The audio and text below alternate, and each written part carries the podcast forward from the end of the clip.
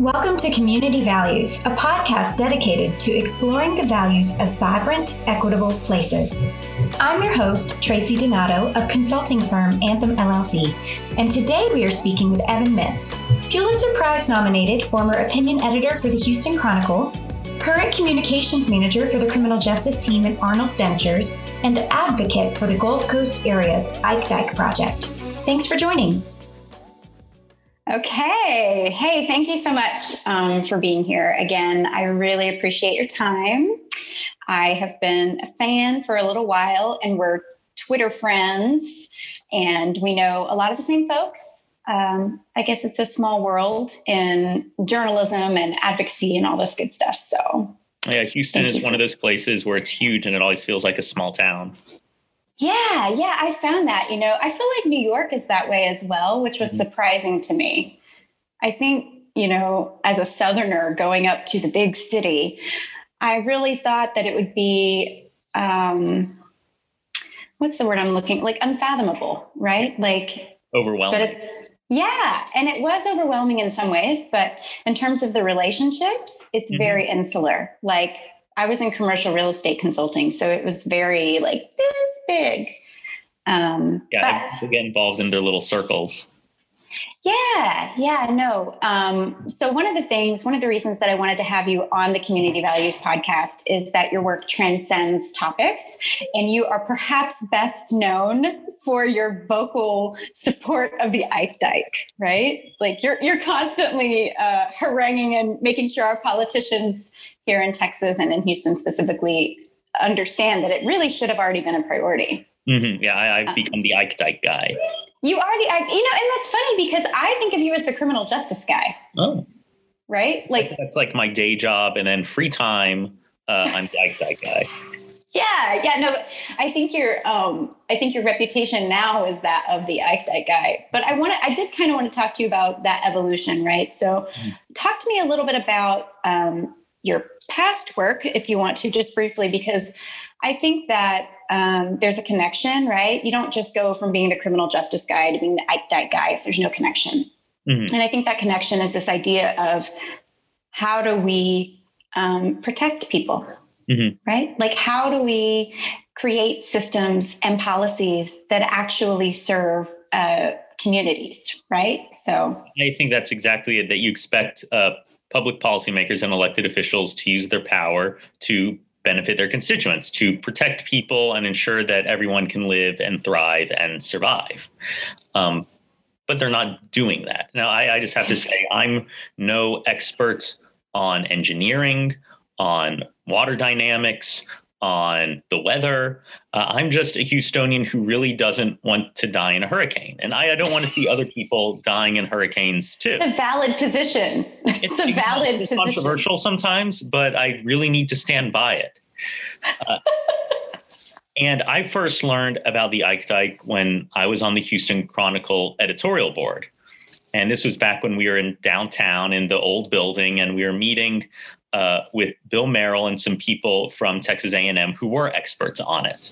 And we sat this big old table in like an old corporate meeting room that had like glass shelves and a marble table and a wet bar where you know that like Lyndon Johnson got drunk one right generations yeah. yeah. and I at this time I think I was still just a contract worker for them I wasn't even full time I was doing freelance for them and coming in whenever I could and I'm sitting at this table and they're showing this big map that really goes lot by lot, block by block in the Houston area, showing, oh, well, if we get a hurricane like this, uh, this place will flood this much. And if you get a storm surge like this, it'll flood this much. And if we had an Ike Dike, it would stop this from happening. And sort of my eyes went wide and went, well, gosh, we better build that thing. Gee golly. Because if we have a hurricane, which, you know, they happen every year, uh, they happen multiple times every year at the exact same time every year. Yeah. We're, we're going to be in a lot of trouble. And the, at the time, there was some debate well, do you build this coastal spine that really goes along the coast along Galveston Island, then up to Bolivar? Do you have a gate that just protects the ship channel, everything up from that? You know, what does this look like? But whoever you talk to, they said, well, we have to do something. And the question really was like, well, what's the most politically feasible? What's the most cost effective? What's the best way to make this happen? But there was no one out there saying, well, we don't need to do anything. It's going to be fine. Right. Everyone was saying we need to do something. And the Ike Dike stood out as sort of the biggest, boldest proposal. And the real benefit of it is that it was designed to stop that storm surge from coming into Galveston Bay at all, rather than having to worry about, well, all that water starts to get in there and it gets up on the coast and it goes up the ship channel, goes all these places. Then you have to build individual levee systems to protect each one of those neighborhoods. Sure. If you protect this one, it pushes the water into another one and creates all of these complex problems or just well stop it as far out as you can build the biggest thing that does it all at once uh, and i really stuck by that and as the years went by there was some conversation about well how are we going to fund this and how are we going to make it happen and there's a lot of silence from elected officials on it you had groups like the bay, bay area economic partnership Yeah. Yeah. uh, which really cared about it, and they represent business interests in some of the smaller municipalities around the bay. Uh, but you didn't have officials running on this kind of thing. They weren't saying Sure. elect me to Congress, and I'll build the Ike Dike. I'll make sure we get. Why do you think that is?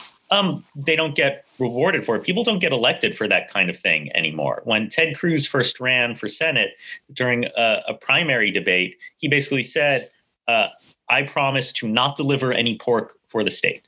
I promise to not bring down any money. I think it's a bad use of resources. And that sort of rhetoric uh, wins people over, it gets them elected. Uh, and I think we all suffer for that. And I think that's been a thing that's a long time in the making. It used to be that if you were a Democrat or a Republican, or whoever, uh, it was your job to go up to DC and deliver for the state, whether it's uh, getting the money to build the ship channel or to get uh, the Johnson Space Center or to just get money for hydroelectric dams in the hill country or new court buildings or freeways or anything.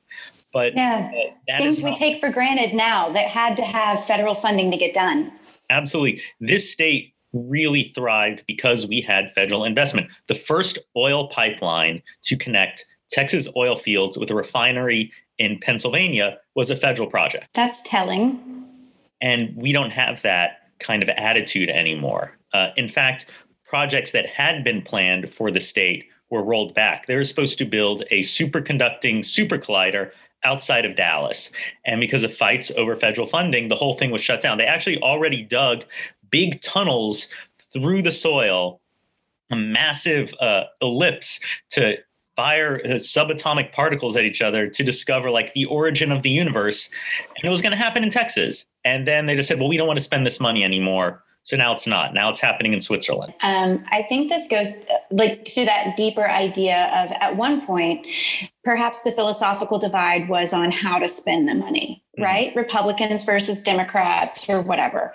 And now we find ourselves at a place where it's not, ha- or at least up front on the surface, the divide is not how to spend the money, it's whether to spend money, right? Mhm. I mean, we all know that conservatives do spend money. Like they do spend money. There's no, you know? And this this is definitely a, a shift that's happened on a bipartisan basis. Kay Bailey Hutchison, Republican, uh, before she left office, uh, I got a, a privilege of meeting with her, and she had this line that's always stuck with me. She said that being a senator from Texas is like being the parent of a teenager. There's always something you have to worry about. And talk about when you're when you represent smaller states, other states, states that aren't as big and grand as Texas, you only have so many issues you really got to worry about, and you have a certain luxury of dealing with other things. Of going, Sounds like Molly Ivins. and it was, it was nice to hear that, you know, across the the partisan divide. That yeah. you really have a job of responding to the material interests of your state, whether it's Yeah. Uh, the jobs around military bases or in the oil and gas industry or at the ports or you know just the what the cities need uh, and she was replaced by someone who absolutely does not believe that Yeah. Now, how does that happen? Like, how do we get? how does I? I asked this question knowing full well where we're at.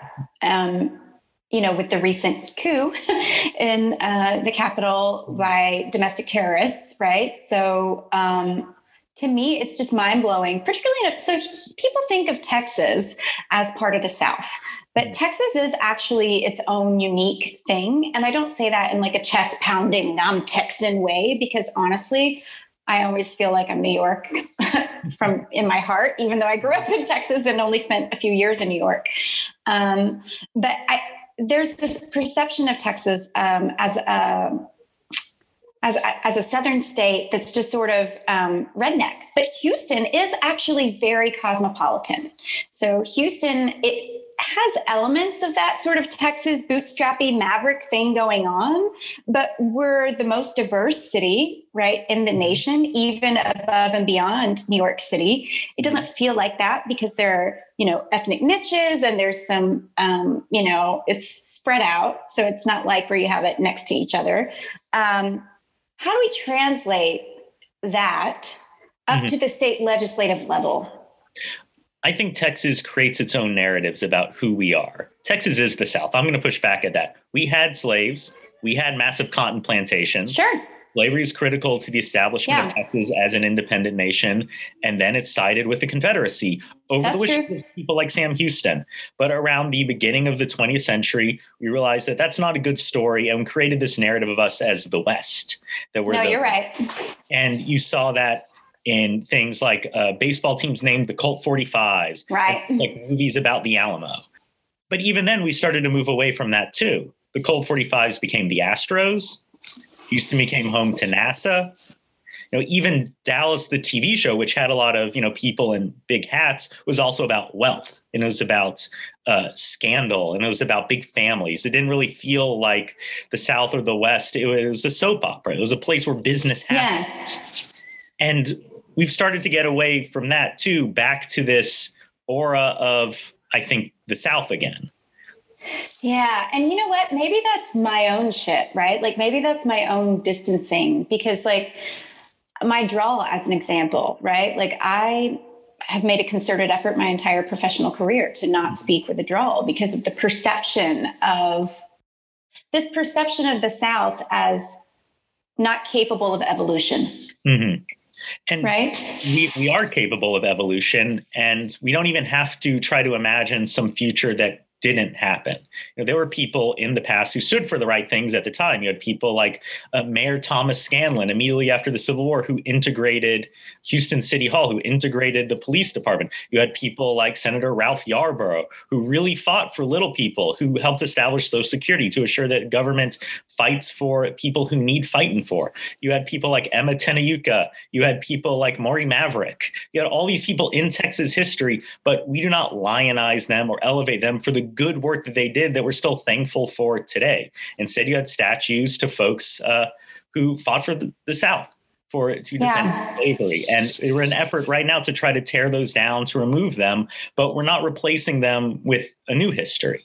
A new and, narrative. And like you said, a true one. It's not mm-hmm. that it's a made up story or a, a, that didn't happen. It's our actual history. Yeah. Absolutely. And because we forget that history, we start to make the bad mistakes where we repeat it. And it's not just in, you know, deep critical issues relating to race in America, but just our attitude of what the government is supposed to be there for. And I yeah. think you start to see the shift uh, around 1994 when you had this big uh, wave of new Republican candidates kicking out longtime incumbents. And these are people who had used their power and used their seniority in government to really deliver for the state. Um, right. And you have people, and they lost. And they lost to nobodies who didn't continue that record, who really ran just on issues like guns. Uh, what's, what's the saying? Guns, gods, and gays. And that's important to a lot of people. Um, yeah. Yeah, we do ourselves a disservice to dismiss those as not real or as boogeymen or yeah, no, it's real to a lot of it's very real. It's real to, to a lot of people, but what's also real is making sure that universities have enough money, making sure that we're building the infrastructure we need to keep growing and surviving, making sure that people have healthcare, making sure that we've built storm surge barriers to protect us from hurricanes. And that is not what people run on. It's not what uh, voters reward people for, and it isn't talked about as an important role uh, of our elected officials. The incentives aren't there.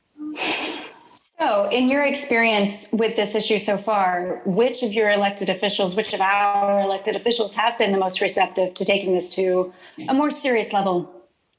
I'll point to two people very different who have done good things to simply keep the Houston area safe from hurricanes.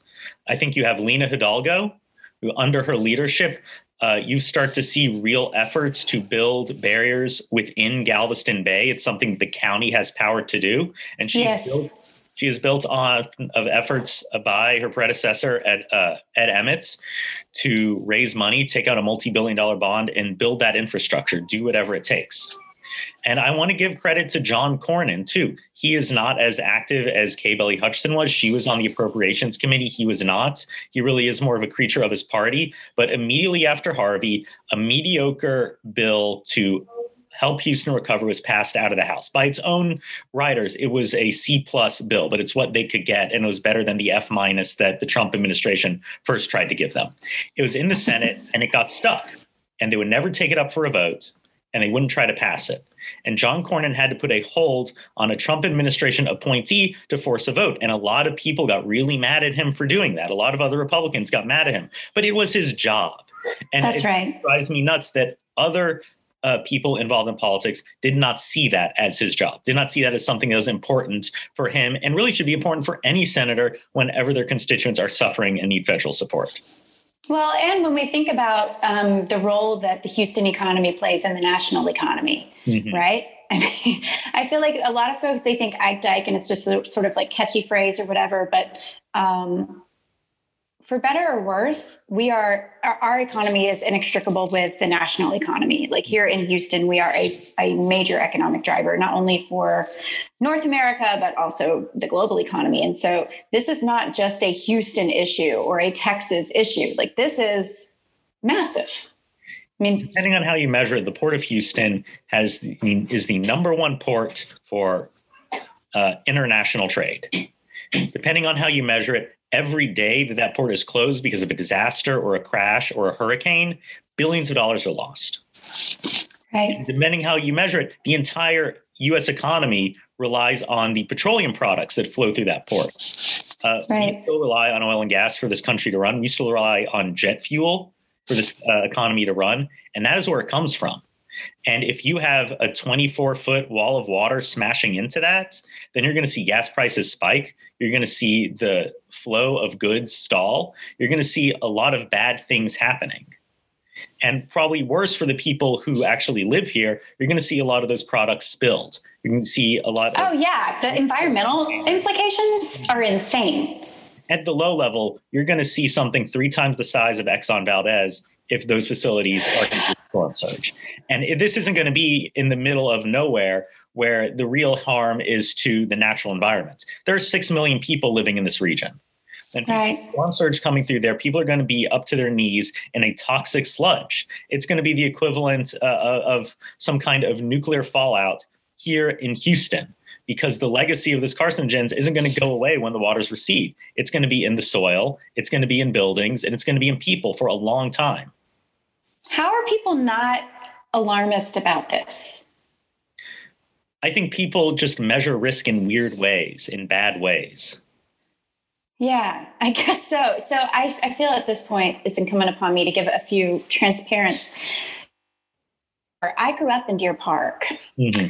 um, right along the Houston Ship Channel my my mama lived in Deer Park. My dad lived in Baytown, which is just on the other side, um, adjacent to Crosby, is where we were. It's still unincorporated. Um, 1942. So I-10 in North Main, right? So like Cedar Bayou is our property line. I grew up swimming in the San Jacinto River.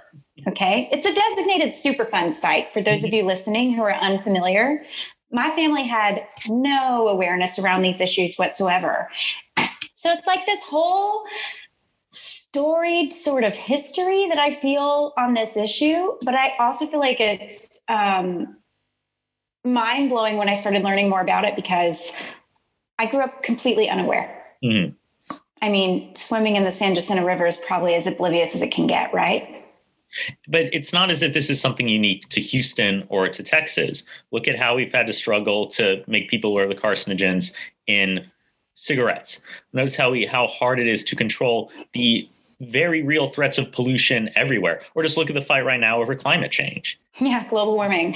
People do a very good job of measuring risk. It's really easy for debates to turn into partisan issues or issues of identity. Um, and it's really easy to shift uh, where blame is for a lot of this too, because it's not as if uh, you have the ability to say, well, I don't like what they're doing down at the port, so I'm going to stop buying their products. You're going to stop buying plastics? Impossible, right? You're grown with fertilizers. Like, how are you going to do that?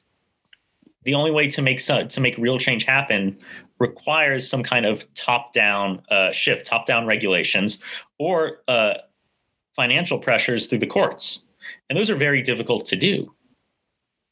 Well, to do in a certainly to do at a scale that would actually be impactful, right? Because mm-hmm. particularly, well, it's interesting though because when we talk about um, environmental impacts of this stuff and motivators and how do you motivate people to change behavior we've been we've been applying fines to the petrochemical facilities for air quality since time immemorial now it's in the budget so it's like how do you you know what i mean how do you do yeah. these things at a scale where it actually makes an impact but mm-hmm. also one would think that so i i worked um, for the economic alliance houston port region which represents all those you know um, private industries and like uh, a dozen municipalities along the ship channel.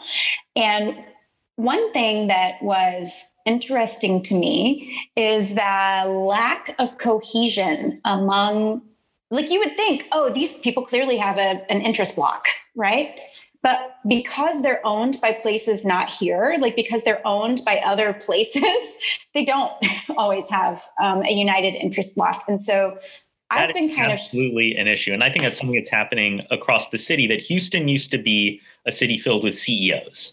That right. banks were based out of here, companies were based out of here, and the people who owned them and ran them lived here, and they had a vested material interest in trying to make this a nice place. One, because they lived here, because yep. they had to see it every day, uh, and two, because they took a certain amount of pride in that this was their company in their city and they wanted things to exist for their people.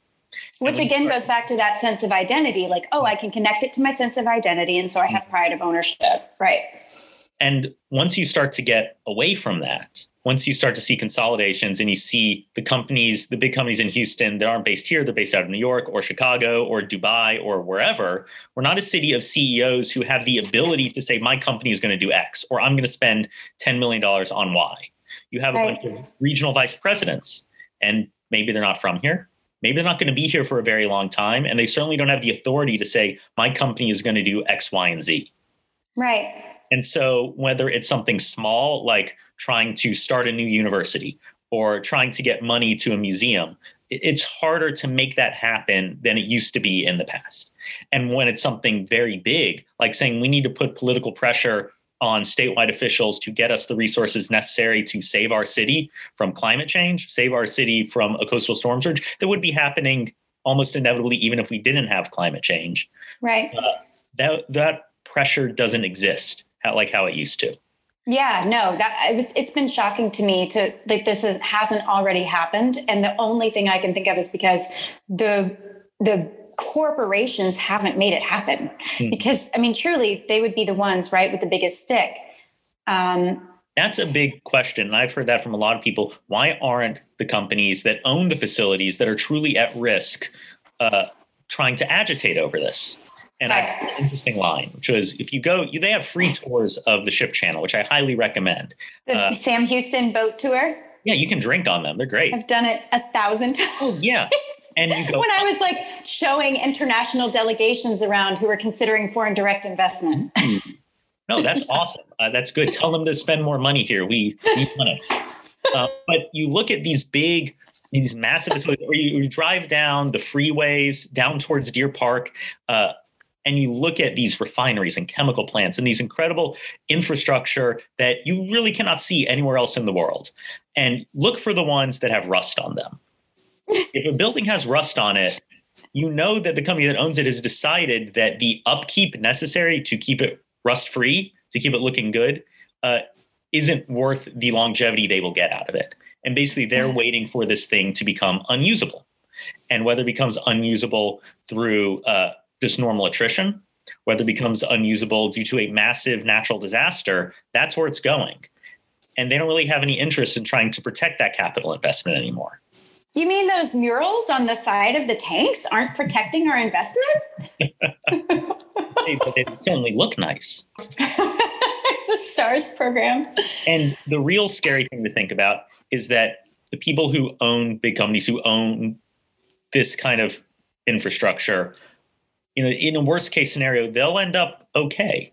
You know, they probably don't Yeah. live here. They have a lot of money. They're hedged. They'll be fine.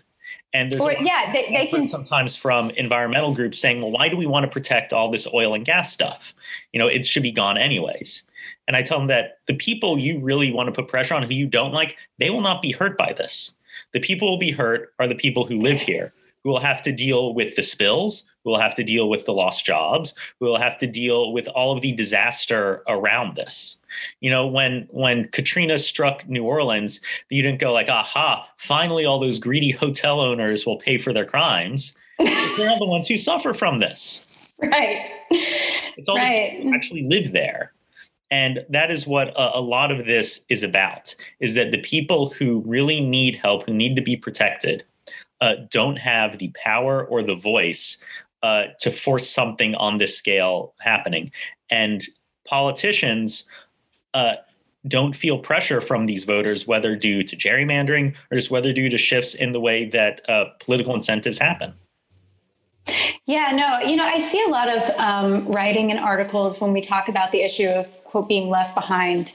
I see a lot of writings and articles about how the southern United States and coastal cities in general, people should just leave them. There's going to be this mass exodus, and it's the same line of crap that you hear about New Orleans. Like, well, they just shouldn't let people live there. Like, they just shouldn't.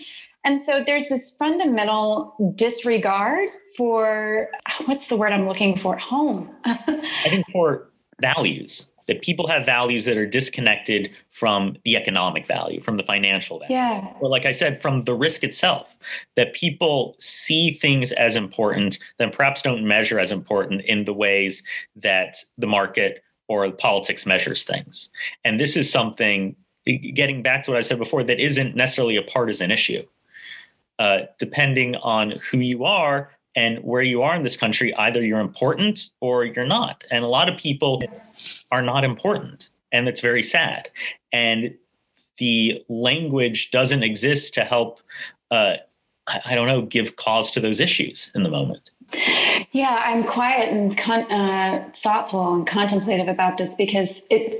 All of the conversations that I've been having lately, no matter what the issues are, whether I'm talking with someone who runs a nonprofit or whether I'm talking with someone who runs an urban farm collective or whatever, right? Like all of the, and even now when we're talking about massive major infrastructure projects that have to happen with federal backing and federal funding, it keeps coming back to this fundamental issue of like who's important to protect, who's important to feed, who's important um, to be heard, right? and so it's like, okay, what do we do to get around that? Like, how do we how do we push through that? And like on issues of this magnitude, how do you?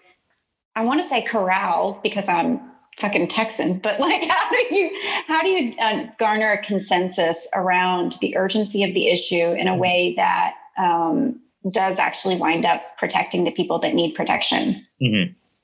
Uh, you know, there's this uh, writer, Chris Arnade, who had this book looking at places across the country where he felt like there were people whose values were out of sync with the values that are rewarded. Uh, people who did not value getting the top job, people not value getting a lot of money, valued their homes and their families. and these are places like in the Rust Belt, but there are also places in big cities like uh, poor neighborhoods in New York City, Yep. places in El Paso, places along the Gulf Coast. And his metaphor was that in this country, you have front row and back row kids, like in a classroom. And the kids in the front row paid attention to the teacher.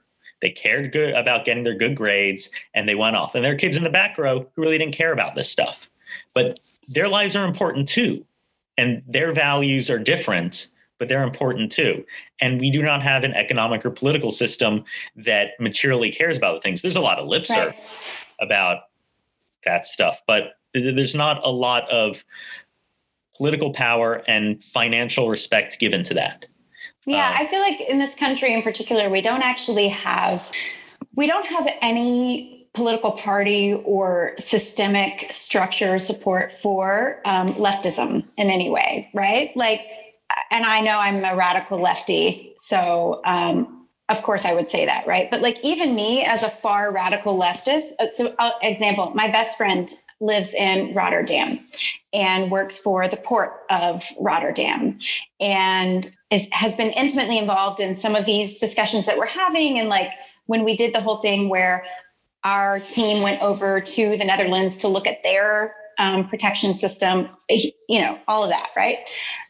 He's just mind blown that this is even an issue, right? I know the tendency is to say, like, okay, we have to get out of partisanship if we're ever going to make progress on an issue. Mm. But part of me, part of me is like, maybe not. Maybe we just go really far left and we say, fuck it, and we dig in and say, okay, so this is a radical idea. It is a radical idea, but you know what? It protects people, Mhm. right? So, like, We've built stuff like this before. You know, we have built the the seawall in Galveston, right, uh, massive dike facilities across the country. It's happened across the world, and not just in Rotterdam, but in St. Petersburg is a good example. You know, we have this kind of stuff, and we don't just need it in Houston too. Uh, New York City really needs a massive storm surge barrier, uh, particularly for lower Manhattan. And it's funny because that's where Wall Street is. And you don't necessarily hear Wall Street agitating for that kind of thing. And probably for the same reason that if their buildings flood, they'll be okay. The guys Yeah. who, you know, work the hot dog stands probably won't. yeah. Sorry, I'm having a moment of silence for the guys in the hot dog stands. as they deserve, as they deserve. Yeah, no, it's interesting the history um, around this issue because I know that there at one point were two competing studies, right? So you had the Rice, is it the SSPEED Center? Right. right? So the and that was like Ed Emmett's, uh, Judge Emmett's, I think, preferred route. Uh, correct me. Blackburn.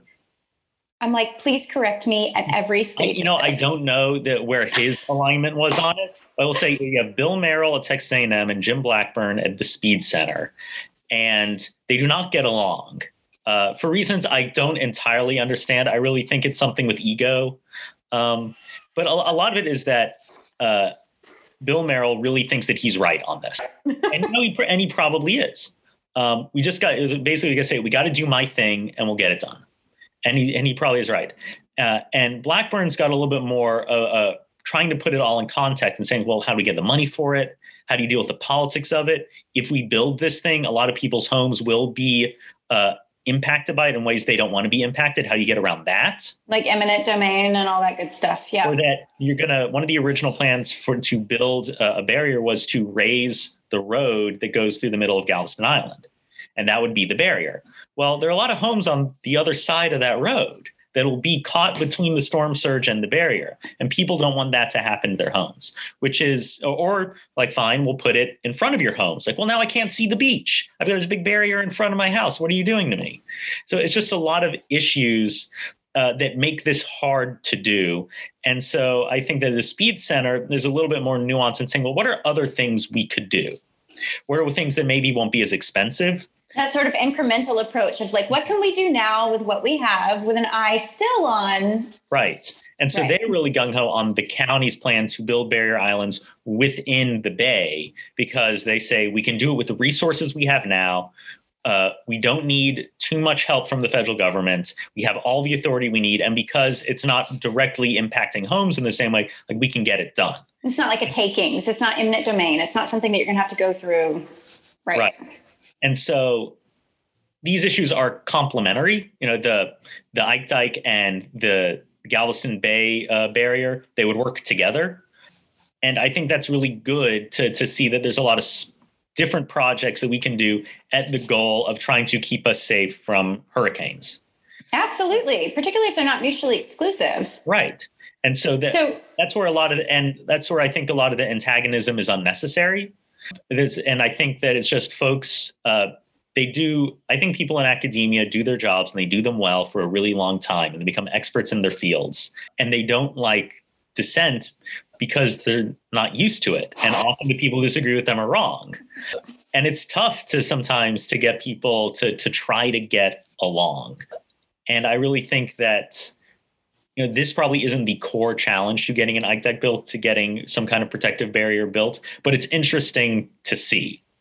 Yeah, it's an interesting dynamic because. Mm-hmm when I was at the Economic Alliance, as an example, I was the director of economic development for the Alliance, mm-hmm. and I was sort of uh, asking the CEO one day, like, why aren't we why aren't we more vocal on this issue? Like this this directly affects our constituents. And he was like, look, that's BAHEP's. We don't, you know, everybody has their, you know, ECMA has their thing, and ECMA East Harris County Manufacturers um, Association. So ECMA has their thing, and BAHEP has their thing, and Economic Alliance has their thing, and Greater Houston Partner, GHP, Greater Houston Partnership has their, you know, everybody has their little thing, you know? Um, and it's, it's, again, like you said, that's not actually probably the primary hurdle to getting this done, but it is a dynamic that I think is worth considering. And, and, and every one of every one of those groups got their thing done. That'd be good. That'd be great. Probably. I, I don't know what all their projects are, but I presume they're good. Uh, it's a very generous presumption. Yeah. but it's so tough today to get any action at a federal level or even at a state level that you really need some kind of unity of a, a pressure and some kind of cross-cutting agreement on what has to happen to make anything happen. Uh, Maybe we just need a really catchy marketing campaign. Mm-hmm. uh, unless, of course, you are, you know, someone who is for some reason politically important. You know, you're a primary voter, you you're in a swing district, you know, th- that kind of stuff. But those people, for whatever reason, seem to care more about know, social issues, ledge issues, that things get driven into our minds through the way the po- political messaging works. You know, you don't have people out there banging the table and saying, you know, I want better flood infrastructure. Uh, you do in Bel Air. no, you, okay. No, you do. But where Southside the Place. we're the people getting mad at the federal government. We're, I, I really want to meet people who really change their votes like at the top of the ticket over these issues. Yeah, there are probably not very many. Mm-mm. Uh, it sucks. It really does. I was thinking about it though, and I'm like, okay, how do we get creative about this? Like, how do we create a coalition that is not Team A and M or Team Rice or Team Economic Alliance or Team Bay, you know, whatever, you know? Mm. And I got to thinking, like, well, the Army Corps is theoretically pretty neutral, right? Like, they're, they're just doing a series. What phase are they in now of their study? Like, it's like phase I stopped two. counting the phases. I keep waiting for them just to get it to go because right now their plan has made a lot of people like a lot of nobody happy because it replaced all the big barriers with like big dunes, which still block people's view of the sea. Oh my god! Also, don't do a good job of blocking the water and yeah. also like still mess with people's homes yeah. and have takings and like and even if you like even if these things did work and you had like a giant you know 14 foot double dune system to block a storm surge uh, and the, and then it happens uh, then you'd have to go back and rebuild it and that would be expensive too and you'd have to wait for another round of federal funding probably to get the money necessary to make all that happen and and yeah. so there's uh, Bill Merrell has been publishing pieces in the Dallas, or not the Dallas News, the Galveston News, uh, saying that he thinks this is a bad idea, and that we need you know, something better. And I don't know, the Congress is supposed to vote on this by 2022. Hopefully, we won't have any major hurricanes between now and then. And then once they get there, it's still going to take a decade or so to build the whole thing.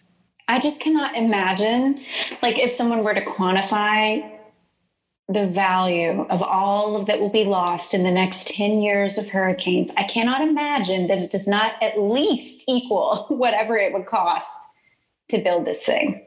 Uh, I'm sure the financial sense is there, but people don't think in those ways. I think because it's not as if we all are pulling from one big pot of money to get our stuff. People have their individual financial interests. Look at Houston after Hurricane Harvey, which you know wasn't a storm surge issue. It was just a lot, a lot of rain. Right. Deluge. That filled sure. up the the Addicks and Barkers dams. That filled up the bayous. That flooded. It was terrifying. Let's be real. It just it, it didn't stop raining, and a lot of places were built, we learned, in areas that they really shouldn't have been built in, that we knew would eventually flood. Or they've been built in places that would cause runoff downstream to areas that had been safe for a long time and suddenly were in a floodplain. And after all of that, a lot of people say, well, we really got to rethink how we do our city. We got to think in big picture. We're going to make this happen. You know, we're not going to make this mistake again. And then only weeks after, the city approves a municipal utility district in the 100 year floodplain to build infrastructure for new homes. And that was like immediate. That actually happened. You know, we don't have to talk about hypotheticals about a, a Hurricane Harvey happening. We lived through it. That's so disheartening. And I think the attitude is if you're a developer, if there is any kind of inkling uh, for you to be able to do something, well, you better do it or else someone else is going to do it and someone else is going to make the money. And until the financial pressure there or the regulatory structure is there to stop that from happening, to compel better building codes to stop people from building where they shouldn't be building, it's just going to keep happening. And it's not as if Houston like is a place where it's tough to develop. I, that's always kind of right. wrapping my head around the people. It's like, oh, we can't overreact to this. We still have to let Houston be Houston. Like Houston's not going to have zoning after this. Like, you know, we're still going to be Houston. We're not going to be right. San Francisco. We're not going to be able to block development on your block just because you don't like it. You know, uh, right. restrictions aside, Ashby High Rise aside. I mean, I lived over there when that was going on. yeah, we're still going to be able to. It's still really easy to do stuff here. We're just saying, yeah. don't build it in a way where it's going to flood or it's going to make flooding worse. Well, you know, when we were looking to purchase a home, one of the biggest hurdles that we found was the cost of insurance. And so really? it complete yeah, it completely ruled out um like off the top the the our top four communities. Like we couldn't afford the insurance. Yeah. Yes. So subsidized, right? It's a federal program. It is it is a federal program, but they won't insure you. You have to go to the private. You have to have some sort of additional, like as oh, an example. live in a flood area, they won't insure. Seabrook. Let's look at Seabrook as a oh, prime yeah. example. Seabrook is going to be underwater.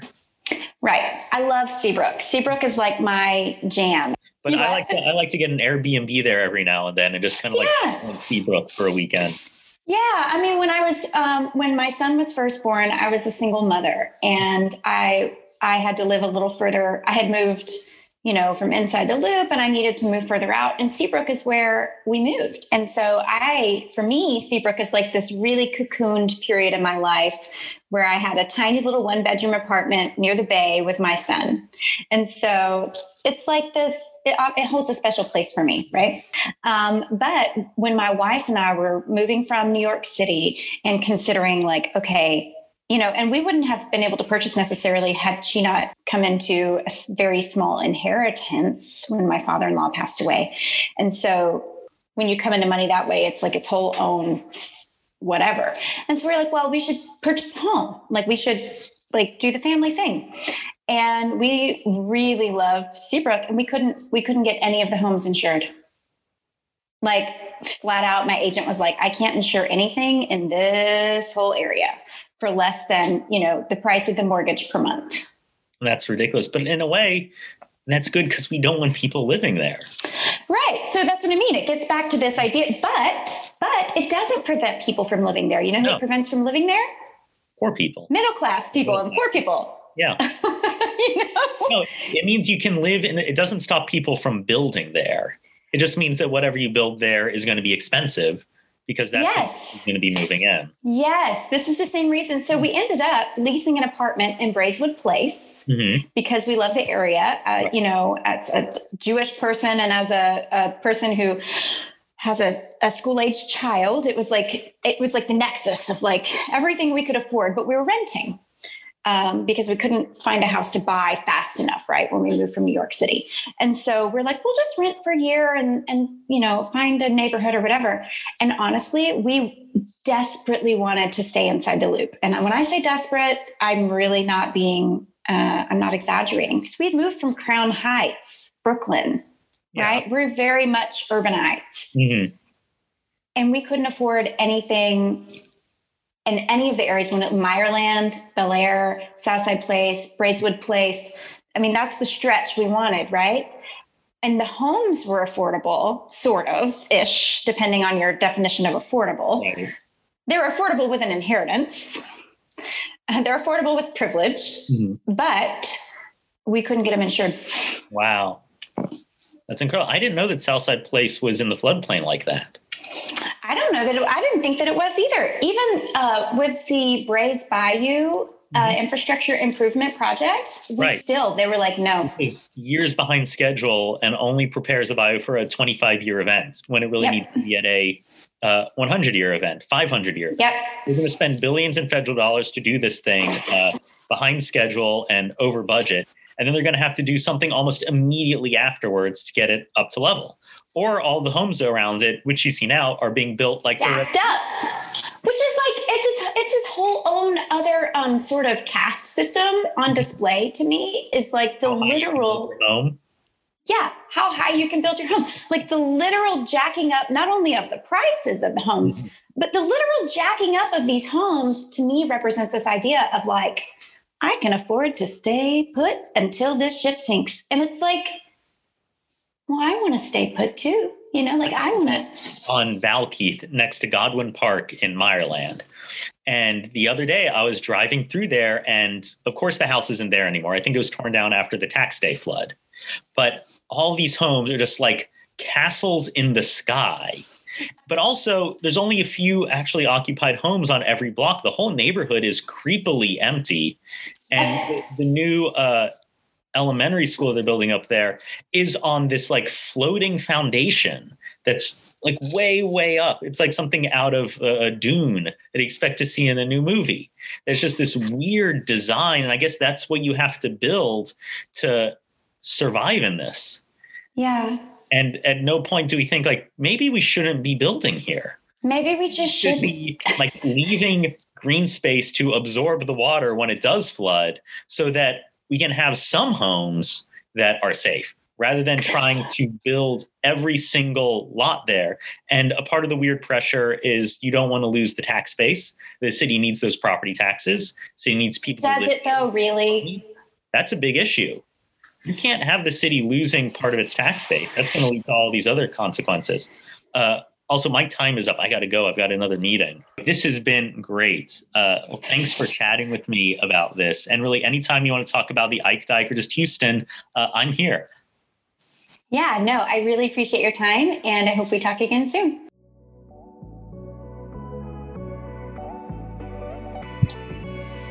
Hi, you've been listening to the Community Values Podcast, and we're glad you're here.